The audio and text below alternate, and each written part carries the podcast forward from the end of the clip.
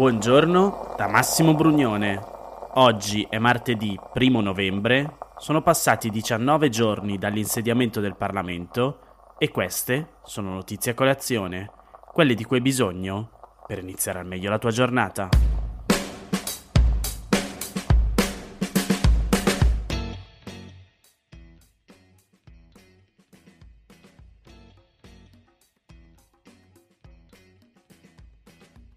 Noi abbiamo deciso di intervenire su una materia che ci sta particolarmente a cuore da diverso tempo, che riguarda il tema del carcere ostativo. Voi sapete che insomma, il, il, eh, da, da, diversi anni eh, nel nostro ordinamento è prevista una eh, previsione di legge in forza della quale i benefici diciamo così, eh, carcerari possono essere concessi ehm, nel caso di eh, detenuti per reati di mafia solo ed esclusivamente nel caso in cui questi detenuti collaborino con la giustizia. Ieri si è svolto il primo Consiglio dei Ministri del governo guidato da Giorgia Meloni, in cui tra le altre cose sono stati nominati sottosegretari dei ministeri ed è stato approvato un decreto legge che include misure riguardanti ambiti molto diversi, dalla sanità alla giustizia.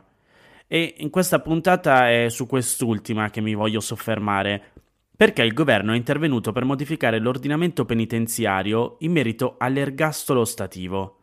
E qui fermiamoci un attimo e vediamo insieme di cosa si tratta. L'ergastolo stativo stabilisce che le persone condannate per alcuni reati di particolare gravità, come mafia o terrorismo, non possano essere ammesse ai cosiddetti benefici penitenziari né alle misure alternative alla detenzione. Per queste persone è escluso l'accesso alla liberazione condizionale, al lavoro all'esterno, ai permessi premio e alla semilibertà. Nell'aprile del 2021 la Corte Costituzionale aveva decretato che la norma fosse incompatibile con la Costituzione e aveva dato mandato al Parlamento di modificarla entro il novembre del 2022. Non abbiamo ancora il testo definitivo, ma da quel che sappiamo, il decreto con le modifiche approvato dal governo Meloni prevede che si potranno concedere forme di benefici penitenziari a tutti quei detenuti che, anche senza aver collaborato con la giustizia, dimostrino di aver tenuto una corretta condotta carceraria e partecipato a un percorso rieducativo.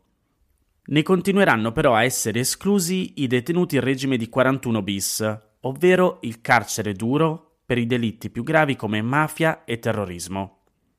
Da quel che scrive domani, la Corte Costituzionale potrebbe dover decidere anche su questa nuova formulazione della norma. Intanto però qui a Notizia Colazione voglio farvi ascoltare le parole di Gerardo Colombo che avevo intervistato chiedendo un suo commento sul tema dell'ergastolo stativo quando venne scarcerato Giovanni Brusca. Io lo so, eh, credo che lo sappiamo tutti, quanto sia pesante, quanto sia difficile, quanto sia faticoso, quanto sia a volte proprio difficilmente sopportabile riuscire a ragionare su questi temi.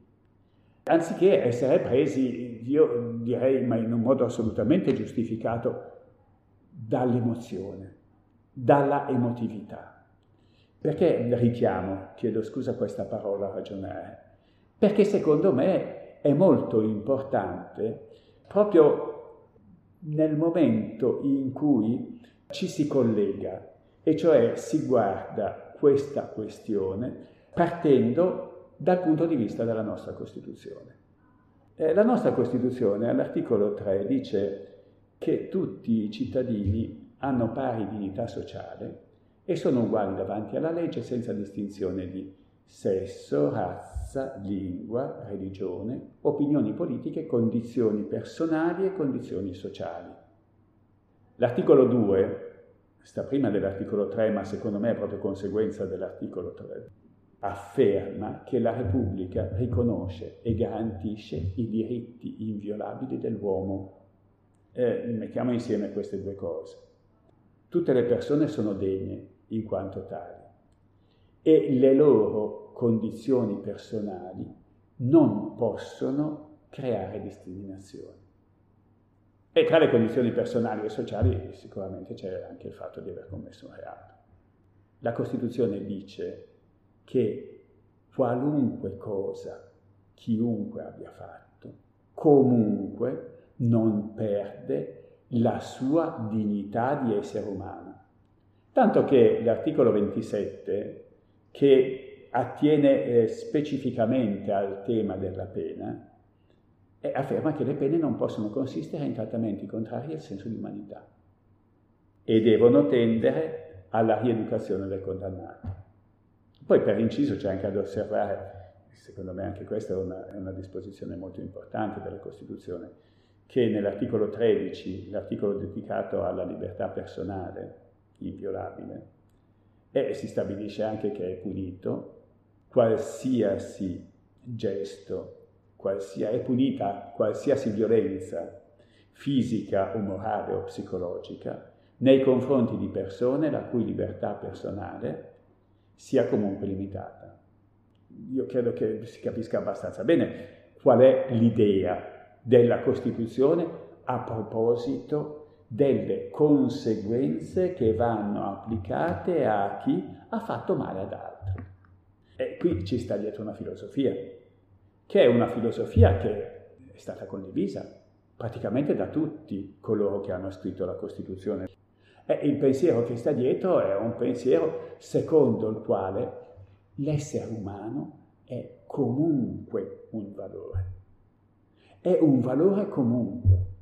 E la collettività ha il compito di cercare di recuperarlo tutte le volte in cui per qualsiasi motivo e per qualsiasi ragione abbia preso anche la peggiore delle strade. C'è chi ha scritto la Costituzione e io sono molto d'accordo. E non è che pensasse che ammazzare magari qualche centinaio di persone, che ammazzare dei bambini fosse una cosa bella, ma per carità, ma altro che. Però chi ha scritto la Costituzione ha avuto la capacità di distinguere tra la persona e il fatto e ha investito fortemente, ma proprio come punto di partenza, sulla persona. Crede la Costituzione, crede molto nella persona. Proviamo a ripercorrere un attimo soltanto quell'articolo 2 che dice che la Repubblica riconosce e garantisce i diritti inviolabili dell'uomo, sia come singolo che comunque ovunque esprime la sua personalità, e richiede l'adempimento dei doveri di solidarietà. Anche questa è una parola magica, solidarietà. Solidarietà vuol dire proprio, tra le altre cose, anche recuperare chi ha sbagliato. Recuperare o tentare di recuperare chi ha fatto anche delle cose terribili. E attenzione, perché può anche darsi che con quella singola persona tu non riesca in questa attività di, di, di recupero. Però l'attività di recupero nel suo complesso è quella che indirizza la cultura della società.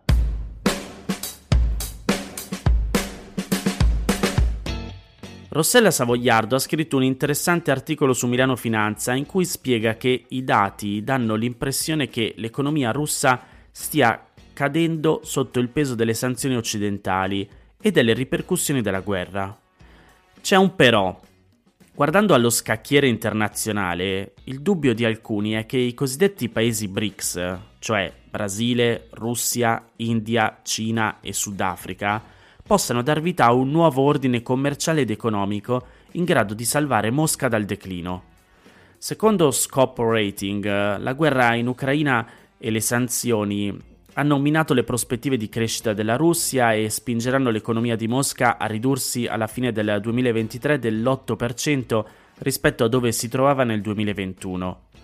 La Russia ha quindi adesso bisogno di instaurare legami economici più saldi con altri paesi a medio reddito per sostituire il commercio e gli investimenti persi a causa delle sanzioni occidentali. E il potenziale per una cooperazione più profonda con i cosiddetti paesi BRICS è molto ampio ma gli ostacoli politici e logistici sono elevati. Intanto il quadro generale. Brasile, Russia, India, Cina e Sudafrica rappresentano il 40% della popolazione mondiale e circa il 32% dell'economia globale in termini di parità di potere d'acquisto. Il commercio della Russia con questo gruppo di paesi ha rappresentato nel 2021 il 20% dei suoi scambi, il che significa un aumento del 12% rispetto a 11 anni prima, il 2010.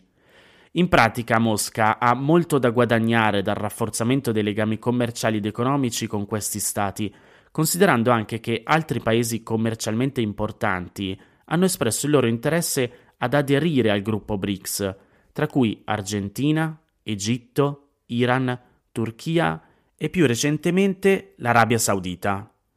C'è da sottolineare però che è improbabile che la Russia riuscirà pienamente a compensare la perdita di tecnologia dalle esportazioni e l'accesso ai sistemi finanziari globali attraverso una maggiore integrazione con i BRICS.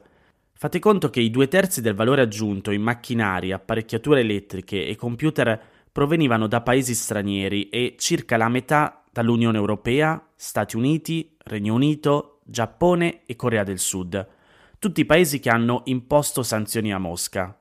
Tra febbraio e agosto le importazioni russe di beni high-tech e di componenti correlate sono diminuite di circa il 75% e in totale le importazioni di beni si sono più che dimezzate a 5 miliardi di dollari nello stesso periodo.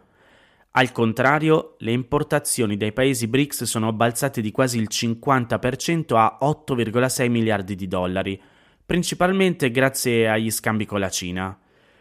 Gli Stati Uniti hanno tagliato fuori l'economia russa non solo dalle importazioni di tecnologia americana, ma anche da prodotti stranieri realizzati in loco, e l'uso della Russia di componenti più scadenti limiterà la crescita della produttività in modo cruciale nel settore del petrolio e del gas, mentre il paese sviluppa reti di approvvigionamento alternative più complesse. Ad esempio, la quota di chip semiconduttori difettosi importati dalla Cina è aumentata dal 2 al 40% rispetto al periodo precedente l'escalation della guerra in Ucraina. La Russia ha in parte diversificato le sue esportazioni di energia lontano dall'Europa e le esportazioni di greggio in Cina, India e Turchia sono più che raddoppiate. Insomma, il commercio russo e l'integrazione finanziaria con gli altri paesi BRICS continueranno ad aumentare, ma non necessariamente a vantaggio della Russia.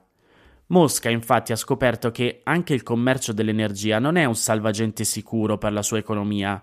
Il paese ha dovuto vendere greggio a un notevole sconto per gli acquirenti asiatici e adesso la situazione potrebbe peggiorare con il tetto al prezzo sulle vendite di petrolio russo deciso dal G7. Il rischio per la Russia è che diverrà dipendente dalle politiche economiche cinese ed ha un'economia molto più ampia, equivalente a quasi il 60% della produzione aggregata dei BRICS. In termini di utilizzo delle monete, poi, in Russia lo yuan cinese è sempre più percepito come un proxy per il dollaro, anche se manca la fungibilità internazionale della valuta statunitense. Però, e poi qui chiudiamo il pezzo, i dati dicono che lo yuan rappresenta ora circa il 26% del commercio sul mercato russo dei cambi. Prima di febbraio era meno dell'1%.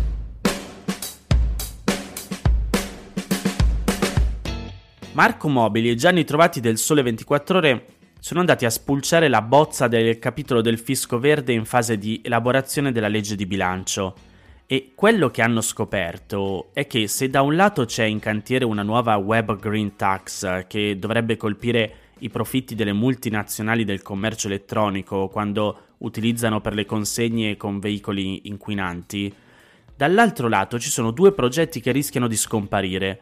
Si tratta della plastic tax e della sugar tax, introdotte dal governo Conte 2 a fine 2019 ma mai entrate in vigore.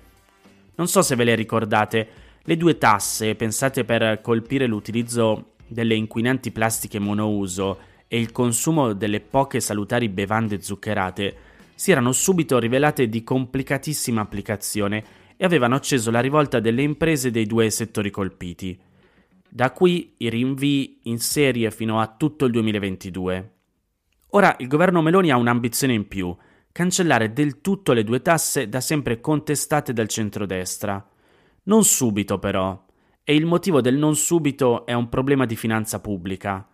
Alle due tasse è collegato un gettito da 650 milioni di euro all'anno, una cifra non ciclopica, ma comunque importante per i saldi tendenziali dei prossimi anni. Per attenuare il problema, quindi, i tecnici del Ministero dell'Economia hanno ipotizzato un percorso in due mosse. Un nuovo rinvio di un anno con la legge di bilancio, per allungare fino al 31 dicembre 2023 la sospensione, e poi un ricalcolo del gettito potenziale in primavera nel DEF, il documento di economia e finanza, per preparare il terreno alla loro abolizione definitiva. La stessa incognita pende del resto anche sulla nuova ipotesi di web tax. Per renderla verde, l'idea è di andare a colpire le consegne dei prodotti acquistati in rete effettuate con mezzi inquinanti. Queste consegne, però, non sono opera delle piattaforme come Amazon, ma di piccole imprese italiane che del colosso dell'e-commerce hanno solo il logo sul camioncino. Per questo non si preannuncia certo facile il lavoro necessario a raggiungere l'obiettivo occullato dal governo, cioè di introdurre una nuova tassa digitale dopo gli sfortunati tentativi del passato.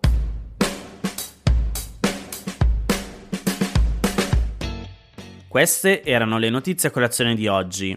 Se ti va di aiutarmi e sostenermi nella produzione di questo podcast, puoi farlo inviandomi un piccolo contributo dal sito www.notiziacolazione.it. Se ti sei perso alcune notizie puoi andare indietro e ascoltare anche quelle dei giorni scorsi e, se lo ritieni utile, puoi condividere questo podcast inviandolo a qualche amico. È disponibile su tutte le piattaforme audio. Ricordati che se vuoi puoi iscriverti al canale Telegram di Notizie a Colazione per riceverle tutte le mattine direttamente sul tuo smartphone. Oppure mandami il tuo numero di telefono alla email notiziacolazione chiocciolagmail.com per riceverle via WhatsApp. Ti aspetto domani per iniziare insieme una nuova giornata. Un saluto da Massimo Brugnone.